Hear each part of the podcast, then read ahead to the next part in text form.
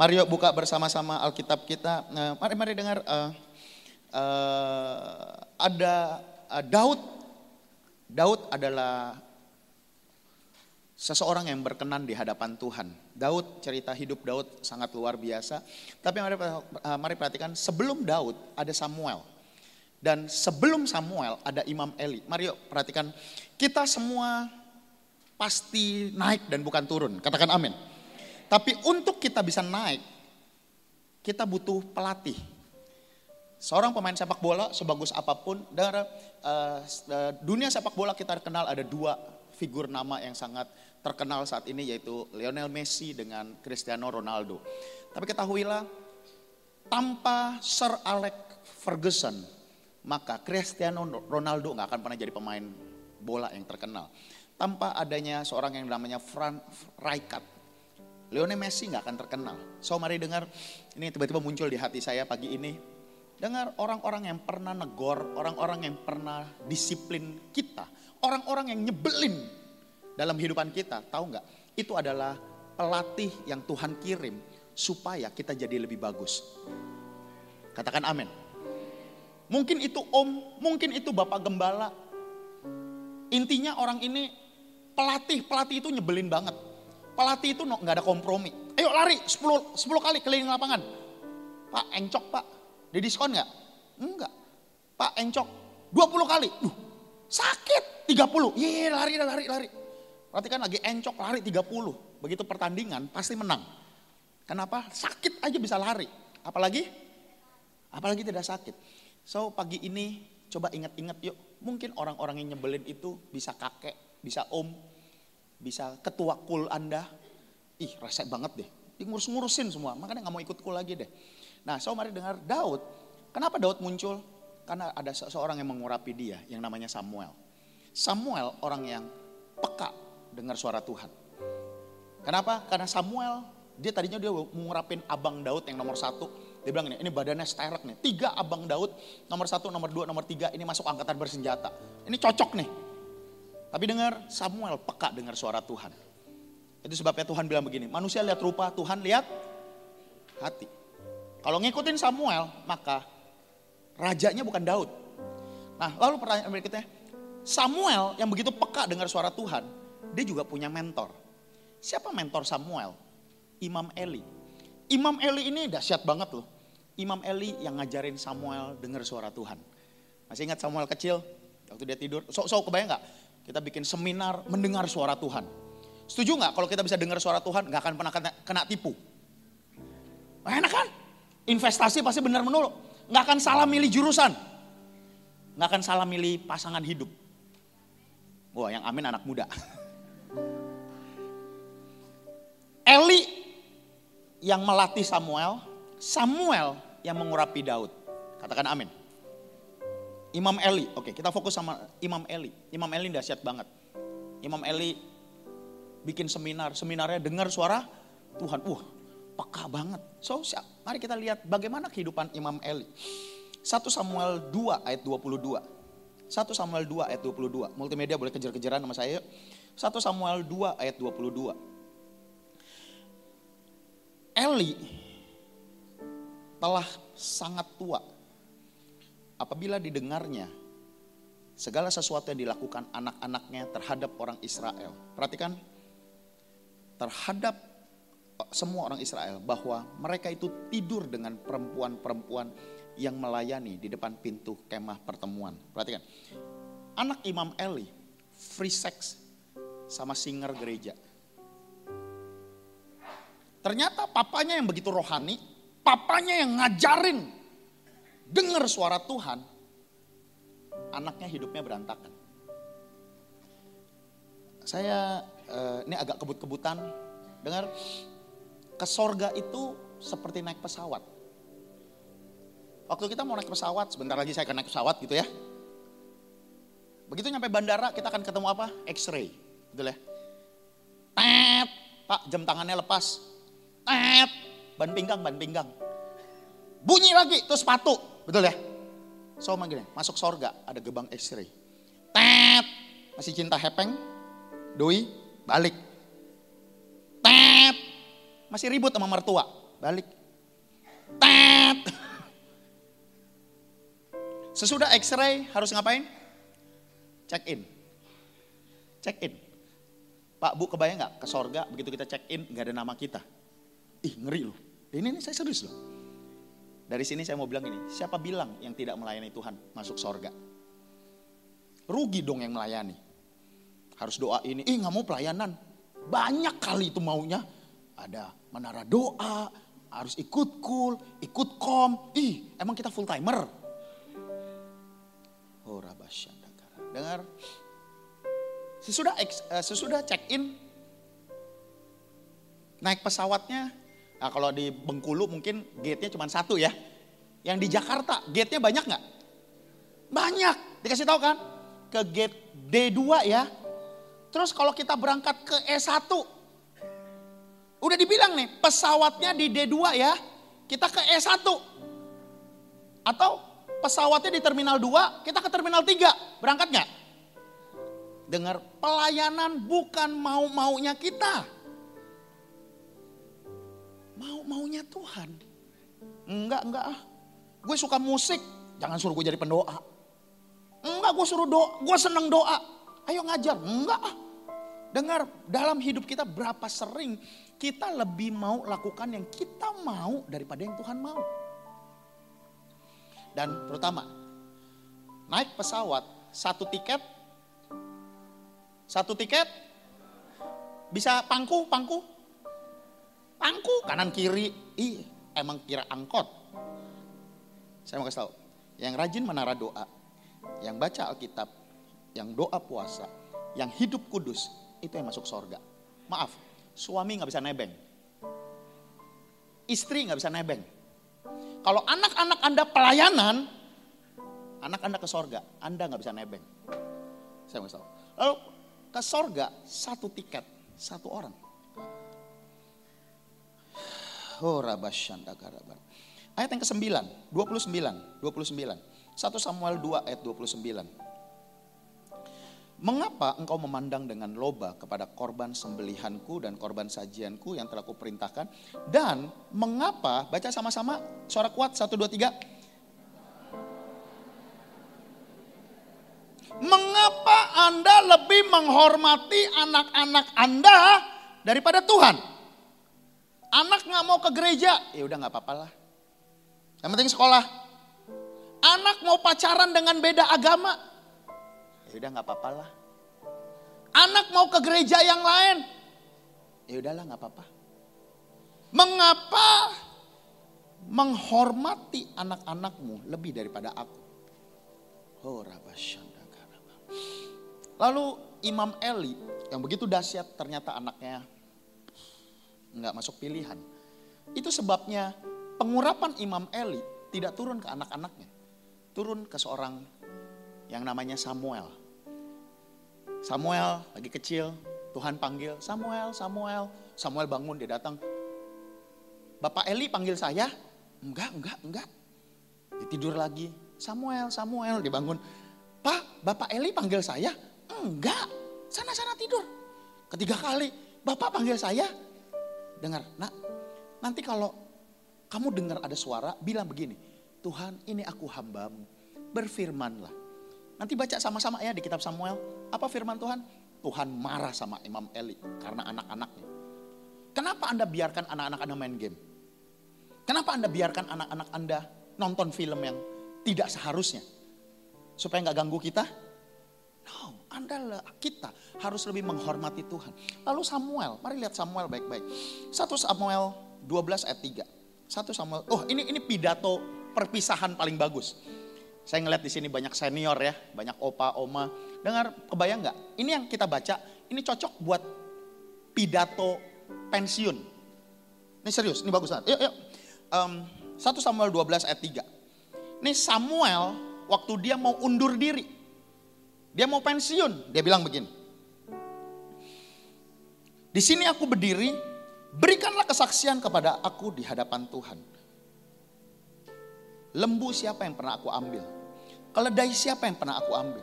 Siapa yang pernah aku peras? Siapa yang telah aku perlakukan dengan kekerasan? Dari tangan siapa aku terima sogok? Wah ini bagus banget. Jadi begini, duitnya bersih, dan dia adil. Katakan amin. Kebayang nggak kalau yang banyak utang bilang begini? Siapa yang pernah aku peras? Tiba-tiba angkat tangan. Udah mateng. Bubar tuh. Dengar Samuel hidup sesuai dengan firman Tuhan. Katakan amin.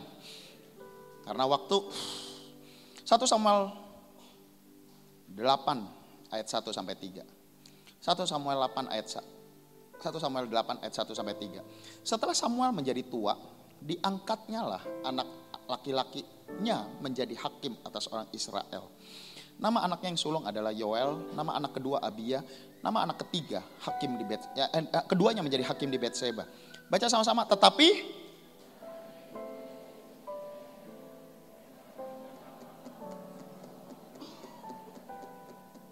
bapaknya nggak nipu anaknya.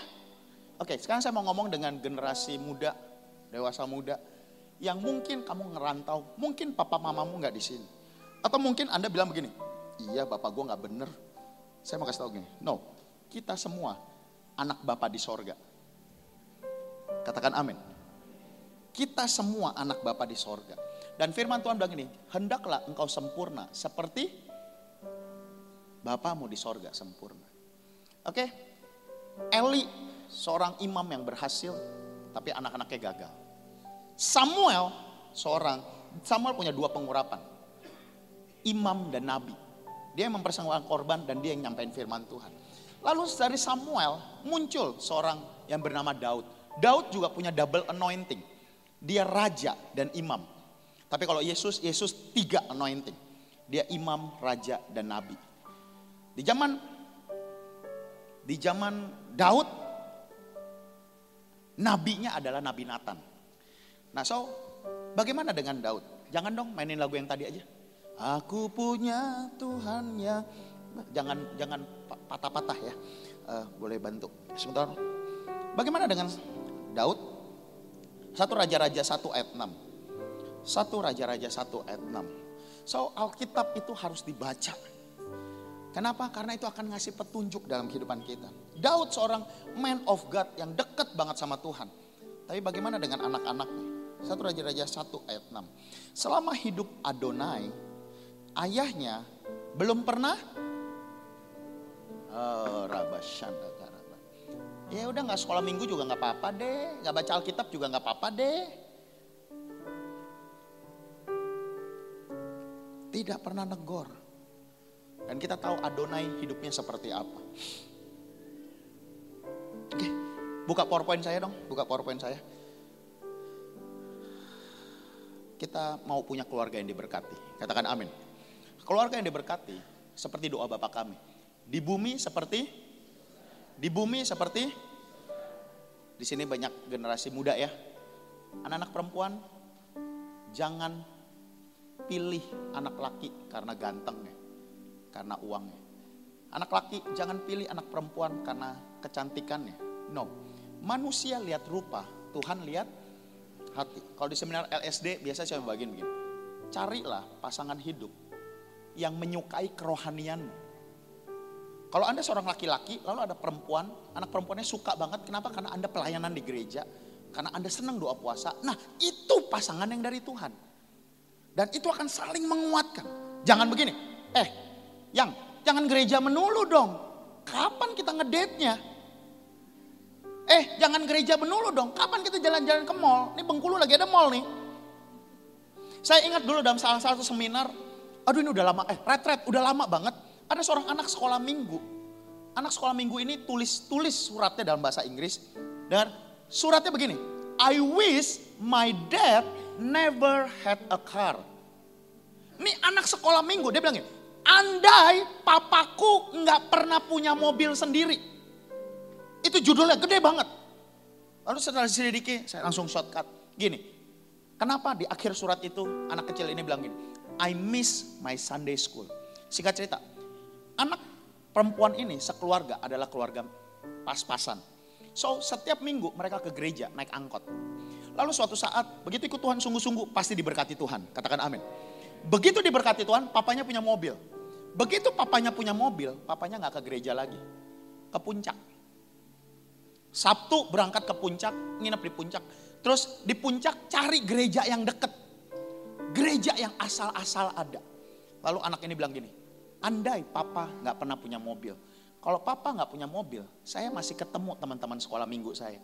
Lalu anak kecil ini tulis di surat, mesra banget. Saya lupa fotonya. Dia bilang gini, e, saya kangen masa kita ketawa-ketawa di angkot. Anak kecil, makanya Tuhan Yesus bilang ini, yang masuk sorga, yang seperti anak kecil. Katakan amin. Dengar, yang paling mahal, kalau saat ini suami istri duduk sebelahan, papa mama duduk sama anak-anak. Saya mau kasih tahu, itu yang paling mahal. Mau tahu apa yang terjadi sekarang yang bisa? Bisa barengannya, maaf, maaf, maaf. Ho, rabas. Bisa bareng-barengnya cuman di makam.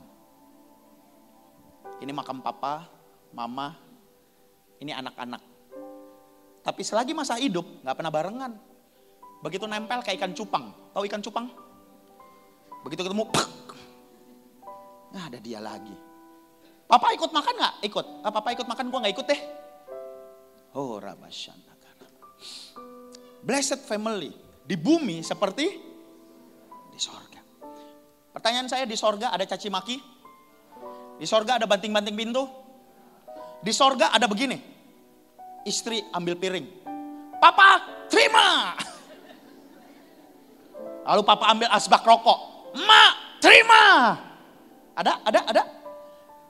Mau uh, eh, GBI Bengkulu mau masuk sorga? Di sorga ada berantem? Generasi muda, generasi muda. Di sorga ada K-pop. Ada MTV. Ini kalau ada anak remaja yang masih nggak ikut GC, saya mau tanya, di sorga ada wifi? Lalu lalu malaikat ikut main game? Nggak ada loh. So, sekarang kita latihan, katakan amin. Latihan. Anak muda, mau tahu setan terbesar akhir zaman ini? Ini. Gara-gara ini selingkuh. Gara-gara ini ngerti panti pijet. Gara-gara ini ngerti nipu. Gara-gara ini nggak baca Alkitab. Kadang saya mikir apa apa mau kita bikin gerakan nggak pakai gadget? Ya balik ke zaman kuda lagi dong. Salah juga. Dengar buah kesembilan dari sembilan buah roh. Yang kuat, satu, dua, tiga penguasaan diri. Katakan amin. Jadi maaf, yang cakep dikit jangan belagu.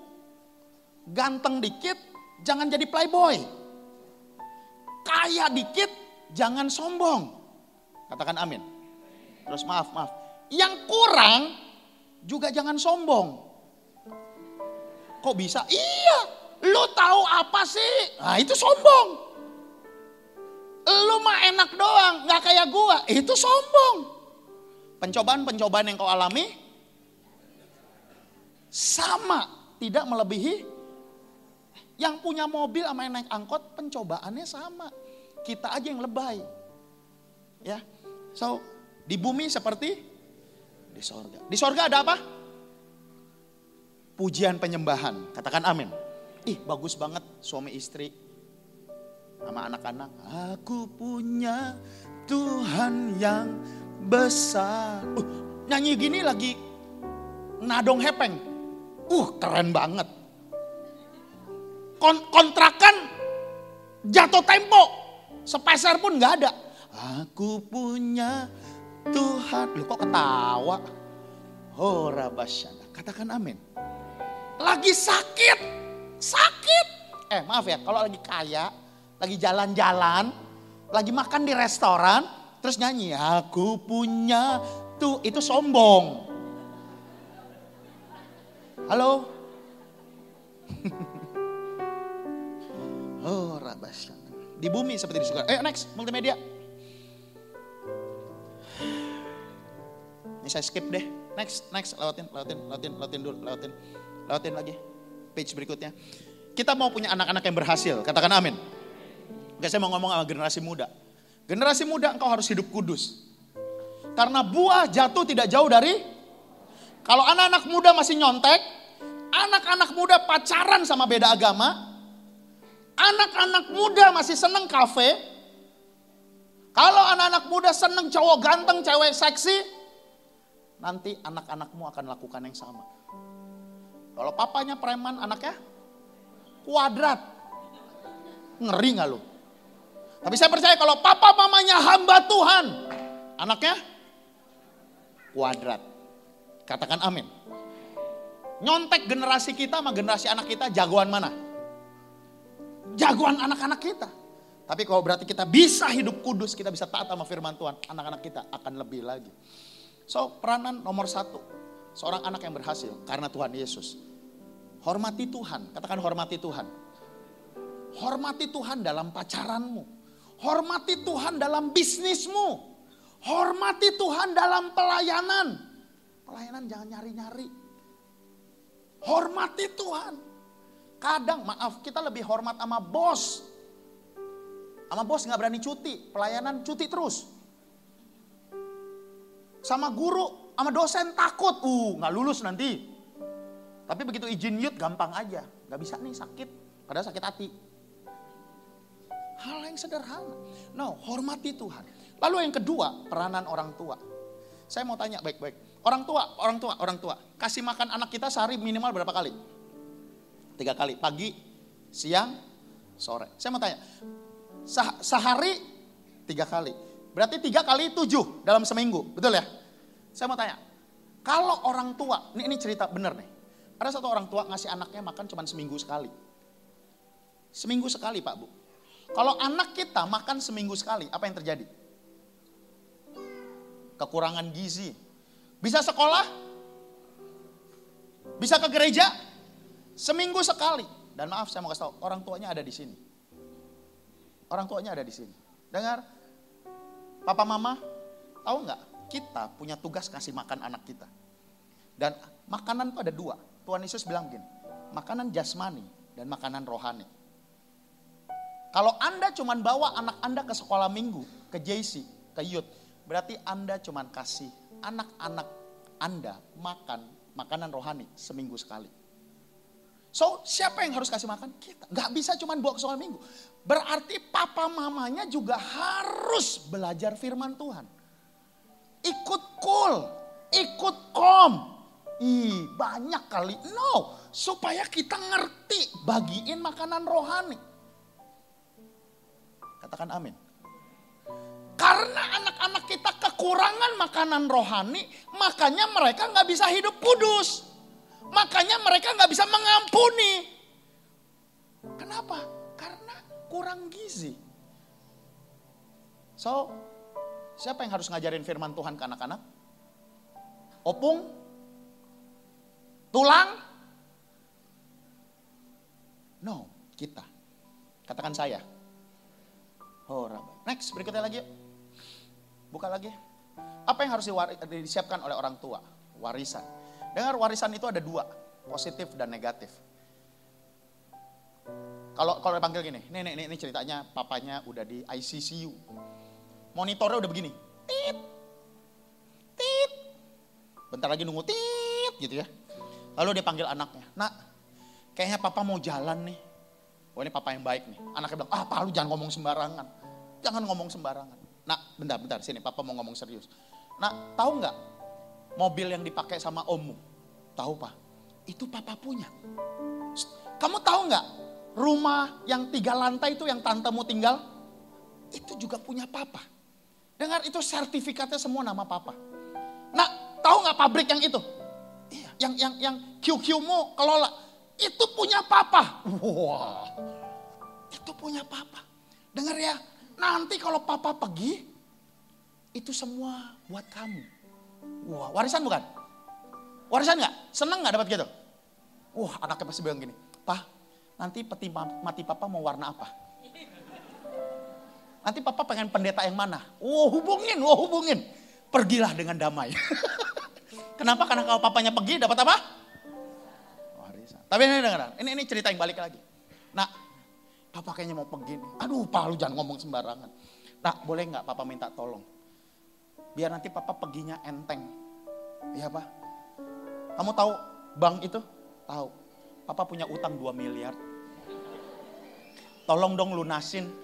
Biar nanti papa nggak dikejar-kejar di sana. Saya mau tanya, itu warisan bukan? Warisan. Percayalah anaknya langsung begini, langsung punya ide. Anak-anak itu jago idenya. Pak, tenang pak. Gue kenal ada pendeta yang bisa bangkitin orang mati. Gue panggil, gue panggil pak. Pak pendeta, jangan sampai mati. Kalau dia mati, gue repot nih. Kalau Anda pacaran nggak benar, apa yang Anda wariskan? Dengar, ini ada penelitian, dibuka yuk, dibuka langsung, dibuka semua. Uh, tim sosiolog gereja di New York bikin penelitian dua orang laki-laki. So ini figur tentang papa. Dua orang laki-laki yang hidup di abad 18. So dicari dua orang laki-laki yang hidup di abad 18. Namanya laki-laki pasti punya pacar, nikah, lalu punya anak. Diselidiki keturunannya sampai abad ke-21. Nah dengar lihat ini penelitian dahsyat banget. So dicari dua orang figur laki-laki yang bertolak belakang. Yang satu dua-duanya Kristen, tapi yang satu Kristen KTP, Kristen, udah, Kristen KTP apa? Kristen tapi ngerokok, Kristen tapi judi, Kristen tapi minum, Kristen tapi main perempuan. Lalu diselidiki, begitu dia nikah, dia punya anak, anaknya sampai abad sekarang jadi apa? Lalu yang satu lagi dicari, Kristen tapi yang sungguh-sungguh, yang hidup sesuai firman Tuhan. Yuk diklik page berikutnya. Buka. Mark Jux. Mark Jux adalah Kristen tapi tidak sesuai firman Tuhan. Klik. Apa yang terjadi dengan keturunannya? 440 keturunannya di masa depan hidup pesta pora. 310 jadi gelandangan, 100. Pak Bu ini survei. Berarti bukan tebak-tebakan. Ini diteliti. 60 jadi pencuri, 55 jadi korban seks pelecehan seksual, pemerkosaan. Tujuh jadi pembunuh masuk FBI file. Lalu yang satu lagi Jonathan Edward. Jonathan Edward seorang ahli teologi biasa. Dia bukan pengkhotbah terkenal, tapi dia hidup sesuai dengan firman Tuhan. Dia jaga hidup, dia nggak cari apa-apa. Apa yang terjadi dengan keturunannya? 300 keturunannya jadi pendeta, misionaris, guru besar teologi, 120 jadi profesor. Pak Bu kebayang 120 jadi profesor, itu bikin kampus sendiri cukup tuh. 110 jadi pengacara, 60 jadi dokter, dia bikin rumah sakit sendiri lengkap tuh. 60 pengarang buku, 30 hakim, 14 rektor, 3 anggota kongres, satu wakil orang nomor satu di dunia. Dengar, apa yang Anda putuskan dalam hidup Anda akan menjadi warisan untuk keturunan. Katakan amin. Next gambar berikutnya lagi. Langsung dibuka yuk. Warisan bukan uang, properti. No. Kalau cuman gitu berarti kita nggak ada bedanya dengan orang dunia. Warisan yang melebihi emas dan perak adalah warisan rohani. Bisa nggak? Oh Rabang, om tante, izinkan anak-anak Anda bangga ngelihat papa mamanya jadi hamba Tuhan. Bukan ngeluh doang, bukan cuma jadi jemaat, bukan marah, Kebayang anak-anak ngelihat papa mama gue mah gila ke menara doa. Pagi-pagi papa mah udah bos, papa mah udah bos. Nggak perlu ngantor. Tapi kalau minggu capek banget di berangkat pagi doa ini, ini, ini. Izinkan anak-anak kita melihat kita jadi hamba Tuhan. Karena begitu kita jadi hamba Tuhan, pernikahan mereka akan bagus. Tapi yang sering kali anak-anak lihat adalah bagaimana pengelolaan uang yang salah. Ketika orang tua ngadepin masalah keuangan, ketika kita ada masalah keuangan, jatuh tempo, hal yang paling gampang ngapain? Pinjam. Duduk suami istri. Yang pinjam dulu dah sama adik kamu. Aduh nggak enak ah, pinjaman yang dulu belum bayar. Lu aja bang, pinjam dah ke bapakmu. Aduh nggak berani, gue ngasih bulanan aja enggak. So ketika suami istri diskusi kesulitan uang, minjem, maka dengar baik-baik. Ketika anak-anaknya suatu saat ngadapin masalah keuangan, solusinya apa? Pinjam. Tapi kalau ini papa mamanya, saya percaya ini papa mama GBI Rayon 13. Beda dari yang lain. Begitu ada masalah jatuh tempo. Yuk, mah duduk bareng, panggil anak-anak. Gandengan tangan. Aku punya Tuhan yang besar. Uh, ambil dong. Tuhan besok bayaran. Tapi nggak ada duit. So apa yang terjadi? Begitu nanti ke depan anak-anak punya masalah keuangan, apa yang mereka lakukan? Mereka doa. Katakan amin. Warisan rohani yang paling penting adalah iman. So iman kita hepeng, doi, atau Tuhan Yesus. Iman kita Yesus atau orang kaya. Dan dasar-dasar kerajaan Allah. Dasar-dasar kerajaan Allah nggak marah, nggak bales, nggak nyakitin. Orang baik meninggalkan warisan. Data, perhatikan mama yang rohani. Mama, mama itu mah gampang dinego. Makan. Ma, yang ini enggak deh. Enggak, makan. Ha. Makan. ya udah, ya udah. Satu sendok aja. Ayo, PR beresin dulu. Nonton dulu deh, Ma. Beresin. Enggak, Ma, keburu habis. Entar habis nonton baru gue beresin. Ya udah ya bener ya. Nah, mama paling gampang di nego. Saya mau kasih tahu, mama yang rajin menara doa, mama yang pelayanan, anaknya cuma 30% yang rohani. Tapi papa, oh papa. Kebayang udah kumisan, bewokan. Apalagi yang Sumatera mukanya kotak. Pa, hmm. Nggak jadi deh. udah menara, udah udah baca Alkitab belum? Iya iya iya iya Pak, iya Pak. Halo, halo. Papa yang rohani. Papa mama rohani, anaknya 100% pasti rohani. Klik gambar berikutnya, warisan, warisan. Warisan kekudusan. So hati-hati dengan apa yang kita tonton. Betul kita nonton film action, tapi kenyataannya Hollywood ada ciuman, ada paha dada. Ketika kita duduk bareng anak-anak, kita ngelihat hal-hal, anak-anak perhatiin. Warisan kasih, ketaatan, Jangan ngomongin, oh, itu gereja ngaco tuh. Perpuluhan lagi lah, inilah, inilah. Wah itu pendeta ngomong mah enak aja. Ini lagi nyetir nih. Ini suami istri ngomongin, ngomongin hamba Tuhan, ngomongin gereja. Tuh gereja ngaco tuh, tuh pendeta ngaco tuh. Ingat anak-anaknya di mana? Di belakang. Lagi main game sih. Tapi anak-anak tuh, oh gereja ngaco. Nggak heran anak-anak sekarang nggak mau ibadah ke gereja. Begitu nih mereka desa, mereka nggak mau. Hati-hati. Rasa hormat. Masih nggak anak-anak lihat kita hormatin papa mama? Masih nggak anak-anak liatin kita hormat sama mertua? Disiplin. Bangun pagi. Saya sampai hari ini, saya wajibin anak-anak saya baca Alkitab sehari minimal 10 pasal. Itu tidak bisa dinego. 10 pasal. Baca. Perjanjian baru, Matius, Wahyu, perjanjian lama, Kejadian sampai Malayaki. Baca lagi, baca lagi. Dan saya juga baca. Karena buat saya, saya, saya sangat sangat tenang.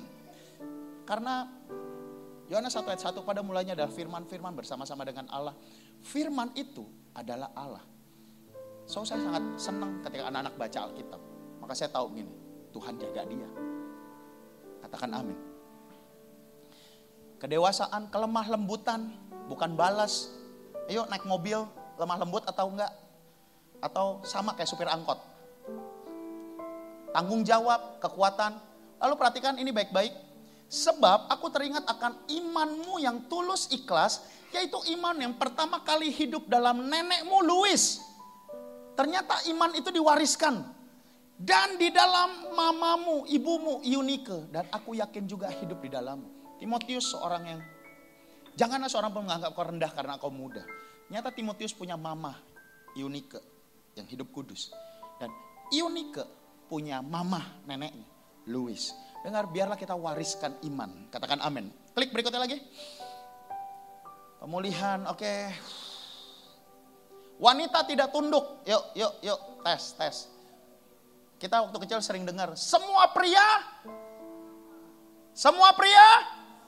Oh, di sini mah masih bagus ya, semua pria sama, di tempat lain saya bilang ini, semua pria buaya. Semua pria sama. Berarti Tuhan Yesus, ayo. Semua pria buaya. Uh, Tuhan Yesus, buaya dong. Ini hati-hati. Tanpa sadar kita narok dasar yang salah. Makanya maaf, penyimpangan seksual jadi lesbi. Karena pria itu sama. Dengar seorang papa yang selingkuh, seorang papa yang perlakukan mamanya kasar. Anak-anaknya bisa punya kelainan seksual. Demikian juga mama yang terlalu keras. Saat ini emansipasi wanita ya. Lu nggak mau gue cakar lu. Waduh, akhirnya anaknya, eh capek gue sama perempuan. Gue ngeliat emak gue aja, bapak gue ditindas. Gue ini lain lagi nih. Dengar, nomor satu dalam kehidupan kita adalah hadirat Tuhan. Hadirat Tuhan. Waktu masuk hadirat Tuhan, mari dengar, engkau akan jadi pria yang maksimal. Engkau akan jadi wanita yang seutuhnya, yang sesuai dengan firman. Maka anak-anak kita akan bisa melihat figur Bapak yang baik. Next, next. Sepadan, katakan sepadan. Ini karena waktu. Para wanita, jangan salah, terutama yang belum nikah, yang belum nikah. Jangan salah pilih pasangan. Wanita adalah penolong. Tapi kalau kepleset jadi pembantu. Siapin kopi, cuci gosok, nyapu ngepel, ngurusin, doh, eh, jadi pembantu tuh. So carilah laki-laki yang hamba Tuhan, katakan amin. Nah suami istri udah gak bisa tukeran. Udah gak bisa. So suami istri harus tunduk sama firman Tuhan. Katakan amin. Begitu engkau tunduk sama firman Tuhan, maka engkau akan diberkati. Next yuk, yuk, yuk, buka lagi, buka lagi. Klik lagi, klik lagi. Yuk, yang para pria, kaum Adam, kaum Adam, baca ayat ini sama-sama suara kuat. Satu, dua, tiga. Hiduplah sebagai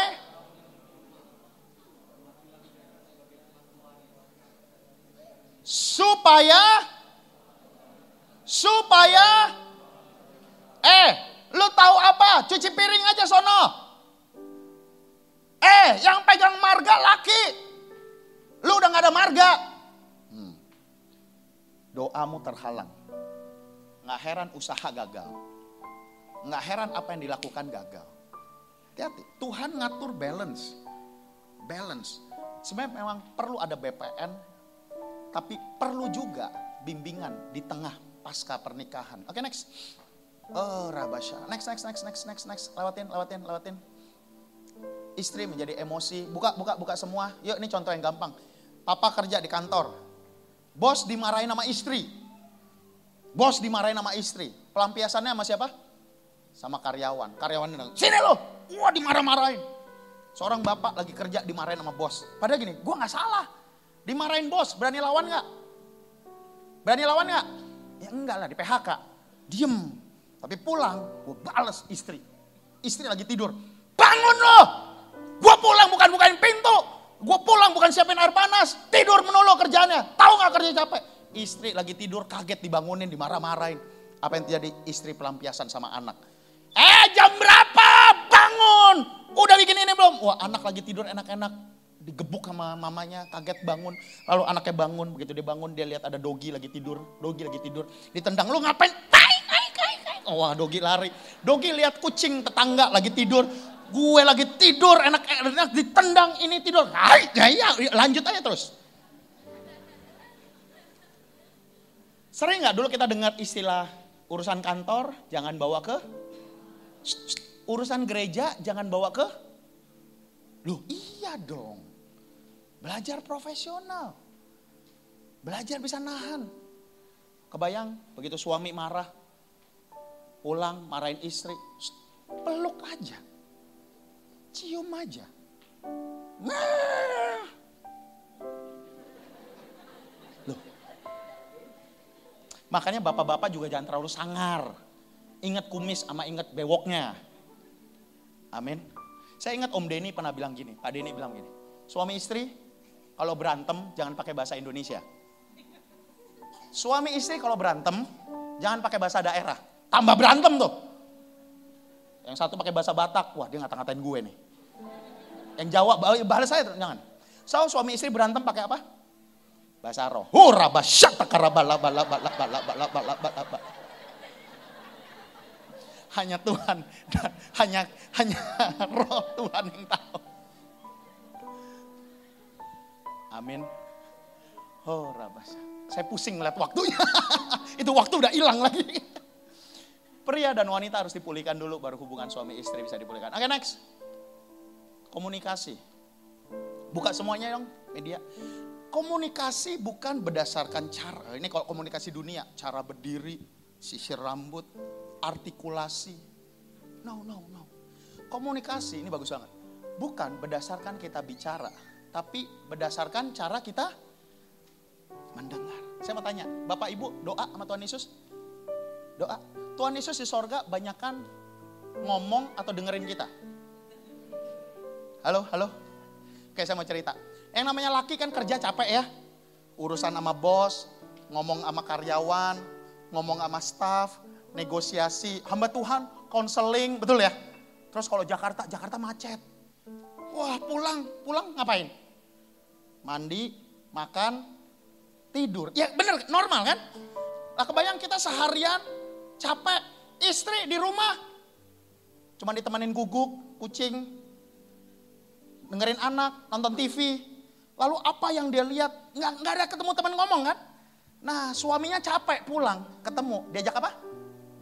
Diajak ngobrol. Nah ini kalau suami yang tega, eh diem bawel, capek, gue mau tidur. Nah udah abis itu tinggal cerai.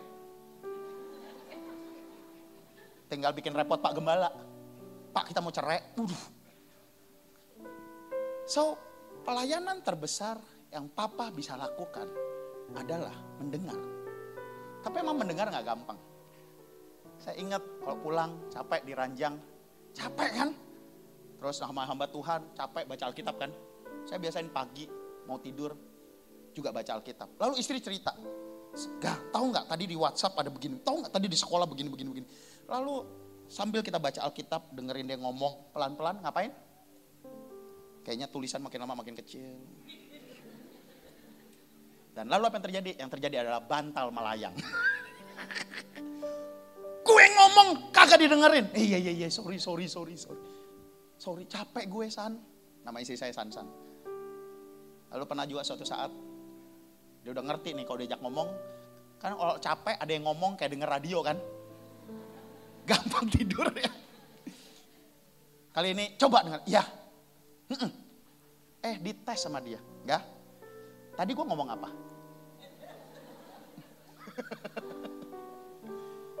Dengar pilihan kita bisa marah atau kita mau bercanda. Saya pilih untuk bercanda. Saya bilang gini, San, gue udah capek San. Masa pulang masih ulangan lagi sih? Ditanya tadi ngomong apa. So, waktu kita bercanda pelan-pelan, nanti pasti bisa ngerti. Katakan amin. Oke, saya, saya, saya mau tambahin yang tadi pagi, saya nggak sempat ini. Papa mama, papa, papa, papa harus punya waktu berdua dengan anak perempuannya. Pacaran lah berdua. Waktu saya jalan dengan anak perempuan saya, saya jadiin dia putri. Dre, yuk jalan yuk. Berdua aja, dedeknya nggak ikut. Terus gini, mau ke mana pak? Terserah kamu. Kamu mau ke mana? Ih, kok gitu? Bener? Iya. Terus, mau makan apa pak? Kamu yang pilih. Dalam hati, moga-moga nggak mahal.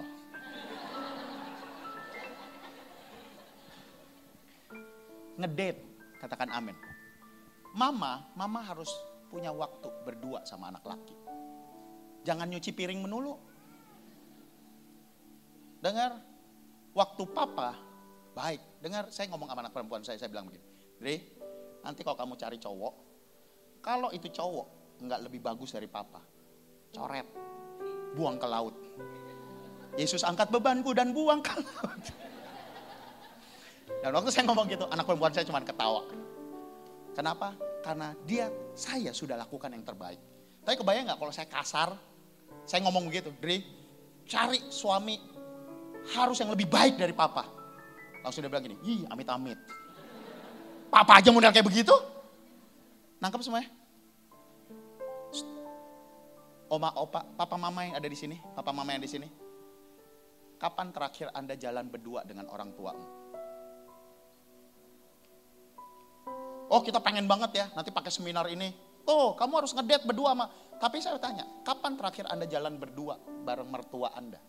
Berdua aja. Ngomong hati ke hati. Duduk berdua. Katakan amin. Makanlah di tempat yang bagusan dikit, yang sepian dikit. Berdua bersama Tuhan. So, pelayanan bukan soal telinga, tapi soal hati. Mendengar sampai apa yang dibutuhkan. Oh, itu nggak gampang. Apalagi istri. Istri kadang ngomongnya apa, padahal poinnya apa. Kadang kita, mah boleh nggak? Ya udahlah. Tapi sebenarnya nggak nggak ikhlas. Oke next next next next. Oh Tidak pernah memuji. Selalu meremeh. Lu bisa apa sih? Lu bisa apa? Hah? Papa dulu udah begini, kamu sekarang jadi apa? Tidak pernah bilang sayang. Kapan terakhir anak-anak bangga punya orang tua seperti kita? So, meremehkan. Gini, ketemu kakak, tuh, adek lu udah punya motor. Lu kerja gaji lewat menulu. Ntar ketemu kakaknya, tuh, adek, ini kakak adek diadu terus nih. Nah, ini, ini warisan zaman kolonial nih. Pecah belah. Jangan. Makanya nggak heran kakak adik kadang bersaing. Oh kakak udah punya pacar, gue juga mau deh. Sembarangan diambil deh. Oh itu udah kawin, oh itu udah punya anak. Hati-hati. Tidak pernah bilang terima kasih. Sampai hari ini saya selalu saya thank you untuk masakan yang istri saya masak. Tiap makan malam di rumah saya bilang, San, thank you ya. Thank you ya. Loh kalau kita makan di tempat lain harus kasih tips. Sama istri kagak loh. Apa sih susahnya? Saya selalu saya thank you untuk baju yang disetrikakan istri saya. Satu-satunya pekerjaan yang saya paling nggak suka, nyetrika. Depan lurus, belakang berantakan. Belakang lurus, depan berantakan. Tapi kalau istri bisa tuh depan belakang rapi ya. Amin. Saya thank you. Itu sebabnya saya bisa maksa anak-anak saya. Saya thank you sama ama. Eh, saya thank you. Saya ingat waktu Imlek, Imlek pernah waktu itu anak-anak masih kecil banget. Ah, nggak usah ke rumah yang ini deh. Angpaunya kecil. Wah, saya ingat saya ajak ngomong. Saya bilang gini, sini, yang kasih kecil itu orang kaya, orang miskin. Miskin sih. Rumahnya kayak apa? Dia udah miskin masih kasih kamu. Orang kaya ngasih kamu normal. Terus saya bilang, berarti II itu sayang nggak sama kamu? Iya. Dengar kalau kalau Imlek, wah anak saya anak favorit. Kenapa? Kalau anak orang lain terima angpau, Kyonghi terima angpau main handphone. Enggak, anak-anak saya saya ajarin Duduk, ajak ngobrol. Ii kerja apa? Ku, kuku kerja di mana? Belajar ngomong. Katakan amin. Bukan nilainya, tapi lihat hatinya. Manusia lihat rupa. Kalau lebih tepat, manusia lihat nominal. Nolnya ada berapa? Tapi Tuhan lihat hati. Tidak pernah peluk, cium. Eh, tidak pernah minta maaf. Dari kecil kita diajarin, kalau salah, eh udah jadi papa, eh no, salah minta maaf. Saya serius, saya sering, saya sorry sama anak, -anak saya. Bahkan kadang saya suka bercanda sama anak-anak saya. Saya ini orang Sumatera. Udahlah, kadang ngoceh dulu baru mikir. Saya gini, capek nggak kamu punya papa? Kayak papa. Anak saya cuma ketawa. Tapi kita kita bisa deket. Dia ada apa-apa. Dengar anak perempuan saya saat ini kuliah, setiap kali dia pulang, kalau dia lihat sesuatu yang gak bener, dia pasti nyamperin. Pak, doain dong. Doain. Dia ambil tangan saya taruh di kepala. Aku kemarin lihat YouTube, eh keluar gambar yang gak bener. Nggak ada dosa besar, dosa kecil. Dia, dia, dia akan ngomong. Dari situ saya bisa pantau. Amin. Mengerti isi hati. Yuk peluk cium yuk. Nanti pulang ketemu anak-anak peluk cium. Amin bilang kamu ganteng banget. Eh jangan begini. Kalau cakep anak. Kalau cakep anak. Kalau pinter anak. Lah pertanyaan saya, emang kalau jelek anak siapa? Keluarnya dari mana? tuh anak lu tuh. Lah orang anak bareng kok. Lihat sertifikatnya. Amin. Bapakku yang baik. Next, multimedia.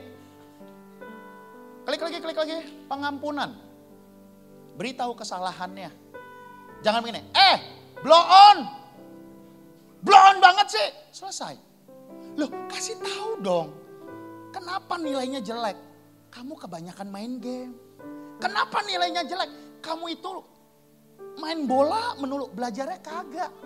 Beritahu kesalahannya, tapi juga kasih tahu jalan keluar.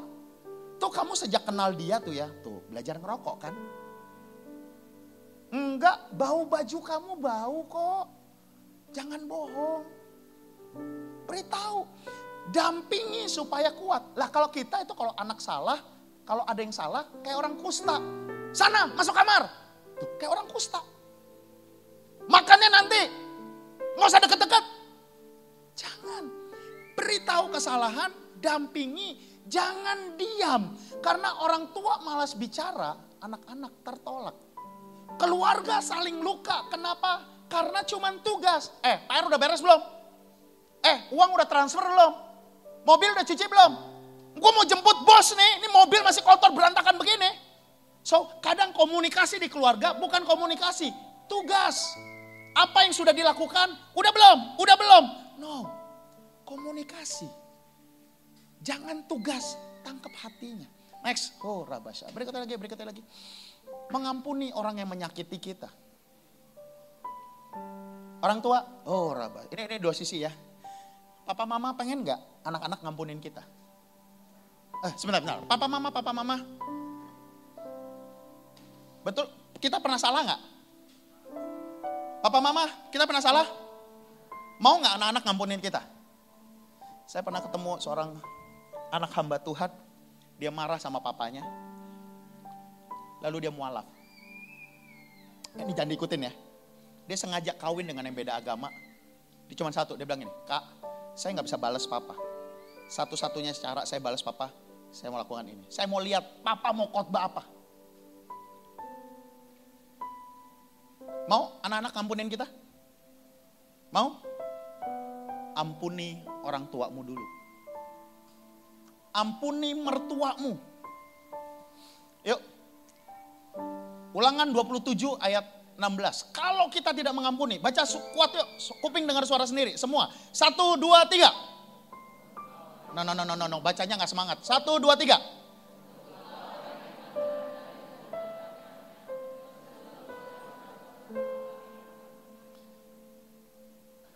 Papa bisa apa? Papa mah ngertinya cuma marah-marah. Dengar saya mau tanya, ayat ini terkutuklah orang yang memandang rendah ibu bapaknya. Ditulis nggak kalau Kristen? Ditulis nggak kalau udah pelayanan? Berarti saya mau tanya, kalau papa mama kita belum kenal Tuhan, belum ke gereja, tetap harus dihormati nggak? Tetap harus dihormati.